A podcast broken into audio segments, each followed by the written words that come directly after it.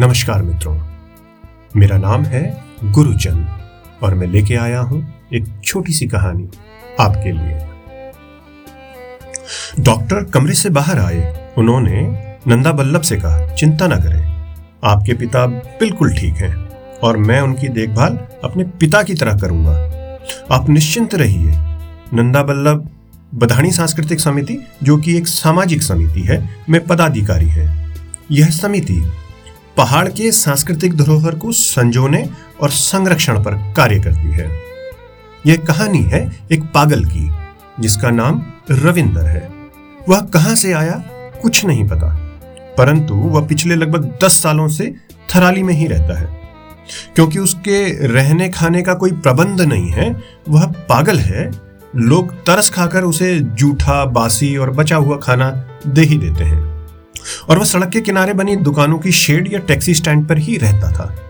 थराली चमोली गढ़वाल की एक तहसील है। थराली के कोट डीप में राजकीय इंटर कॉलेज है और साथ ही है बधानी सांस्कृतिक समिति का ऑफ़िस। अभी हाल ही में राजकीय इंटर कॉलेज की नई बिल्डिंग बन गई है और पुरानी कक्षाओं को, जो कि मिट्टी, पत्थर और टिन शेड की बनी है, ऐसे ही छोड़ दिया गया है। वैसे भी ये विद्यालय के प्रांगण से बाहर है।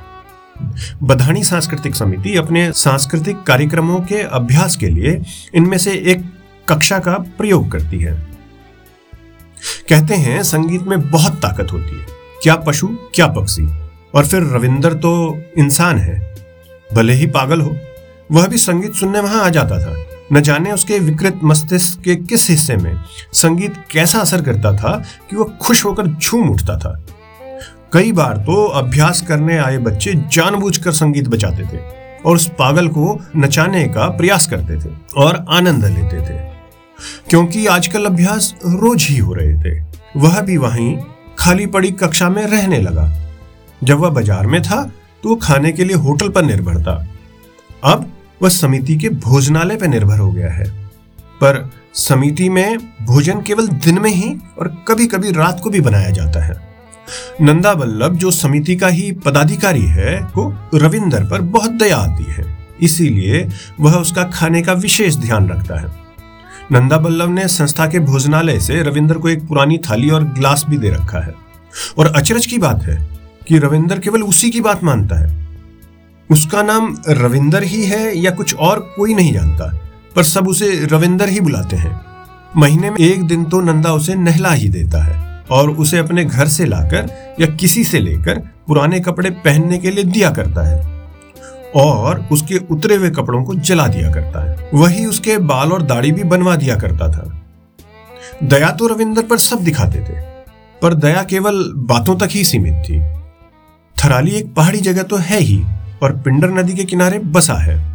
सर्दियों में नदी की बहुत ही ठंडी हवा चलती है और ठंड को कहीं अधिक गुना बढ़ा देती है। बारिश और सर्दियों में कभी कभी बर्फ़ भी वहाँ जीना मुश्किल कर देती है। जिन लोगों के घर हैं, वो तो आग जलाकर और दरवाजे खिड़की बंद कर कर अपने को गर्म रखते हैं। परंतु रविंदर बिना बिजली और घुप अंधेरे में मिट्टी के सीलन भरी दीवारों के बीच कैसे रहता था? भगवान जाने। जब बरसात और बर्फबारी के दिन होते हैं तो ठंड तो बहुत अधिक होती है। पर समिति का भोजनालय और कार्यालय भी बंद रहता है। वो दिन बिना भोजन के वो कैसे बिताता होगा? शायद आसपास और पड़ोस के लोगों से कुछ मांग लाता होगा, या फिर लोग ही उसे वहाँ आकर दे जाते होंगे।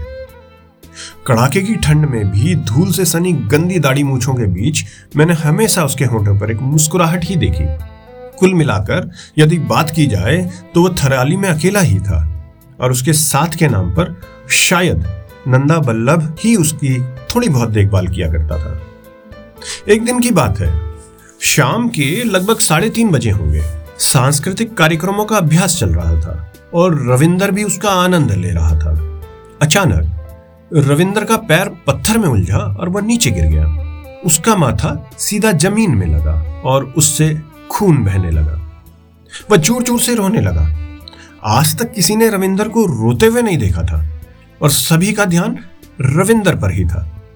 नंदा ने तुरंत ही रविंदर के माथे पर एक कपड़ा रखा और उसे सीधा स्वास्थ्य केंद्र ले गया। स्वास्थ्य केंद्र अभ्यास स्थान से 500 मीटर की दूरी पर ही था। जब वो रविंदर को लेकर स्वास्थ्य केंद्र पहुँचे तो डॉक्टर जा चुके थे। उस समय केवल एक कंपाउंडर ही था। उसने रविंदर की चोट को साफ़ किया और पट्टी बांधी और केमिस्ट को आवाज़ लगाकर कोई दवाई और इंजेक्शन मंगवाई। तभी रविंदर ने बोला, मुझे इस इंजेक्शन से एलर्जी है।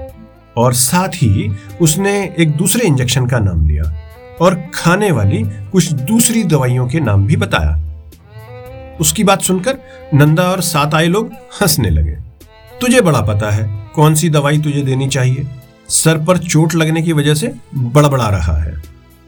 परंतु कंपाउंडर ने उसकी बात को गंभीरता से लिया। क्योंकि रविंदर ने जिन दवाइयों के नाम लिए थे, वे बिल्कुल सही और बहुत अच्छी कंपनी के ब्रांड थे। कंपाउंडर ने रविंदर से पूछा, तुझे इन दवाइयों के नाम कैसे पता है? रविंदर बड़बड़ाया, मुझे कैसे पता है? मतलब मैं एक एमबीबीएस डॉक्टर हूँ। मेरा नाम डॉक्टर किशोर चतुर्वेदी है। मुझे नहीं पता होगा तो किसे पता होना चाहिए? साथ आए सभी लोग हस्तप्रभ थे। रविंदर, जिसे वे धुतकारते थे, जिससे घृणा करते थे, जो उनकी दया का पात्र था, वो डॉक्टर कैसे हो सकता था? पर यह तो हकीकत थी। न जाने डॉक्टर किशोर चतुर्वेदी कैसे पागल हुए और कैसे थराली पहुँचे। आज फिर से अंतिम बार नंदा बल्लभ ने डॉक्टर किशोर चतुर्वेदी को नहला धुलाकर नए कपड़े खरीदवाए और एक टैक्सी की व्यवस्था की और कुछ पैसे देकर उनके घर के लिए विदा किया। आज इस बात को लगभग आठ वर्ष हो गए हैं। रविंदर, अरे, माफ़ कीजिएगा, डॉक्टर किशोर चतुर्वेदी आज भी अपने आप को नंदा बल्लभ का ऋणी मानते हैं और उनसे फ़ोन पर अक्सर बात करते रहते हैं। एक दिन अचानक नंदा बल्लभ के पिता की तबीयत खराब हो गई और उन्हें हल्द्वानी के हॉस्पिटल में इलाज के लिए भर्ती कराया गया। इसे संयोग ही कहेंगे कि जिस हॉस्पिटल में नंदा बल्लभ के पिता एडमिट हैं, वहीं आज डॉक्टर किशोर चतुर्वेदी कार्यरत हैं और वे ही उनके पिता की स्वास्थ्य की देखभाल कर रहे हैं। समय बहा कर ले जाता है नामो निशान। कोई हम में रह जाता है और कोई अहम में। तो कैसी लगी ये छोटी सी कहानी? जी से स्टोरी की तरफ़ से। आपके लिए। यदि आपके पास भी ऐसी छोटी कहानियाँ हैं तो आप जी से story at the rate Gmail dot com पर मेल कर सकते हैं। Thank you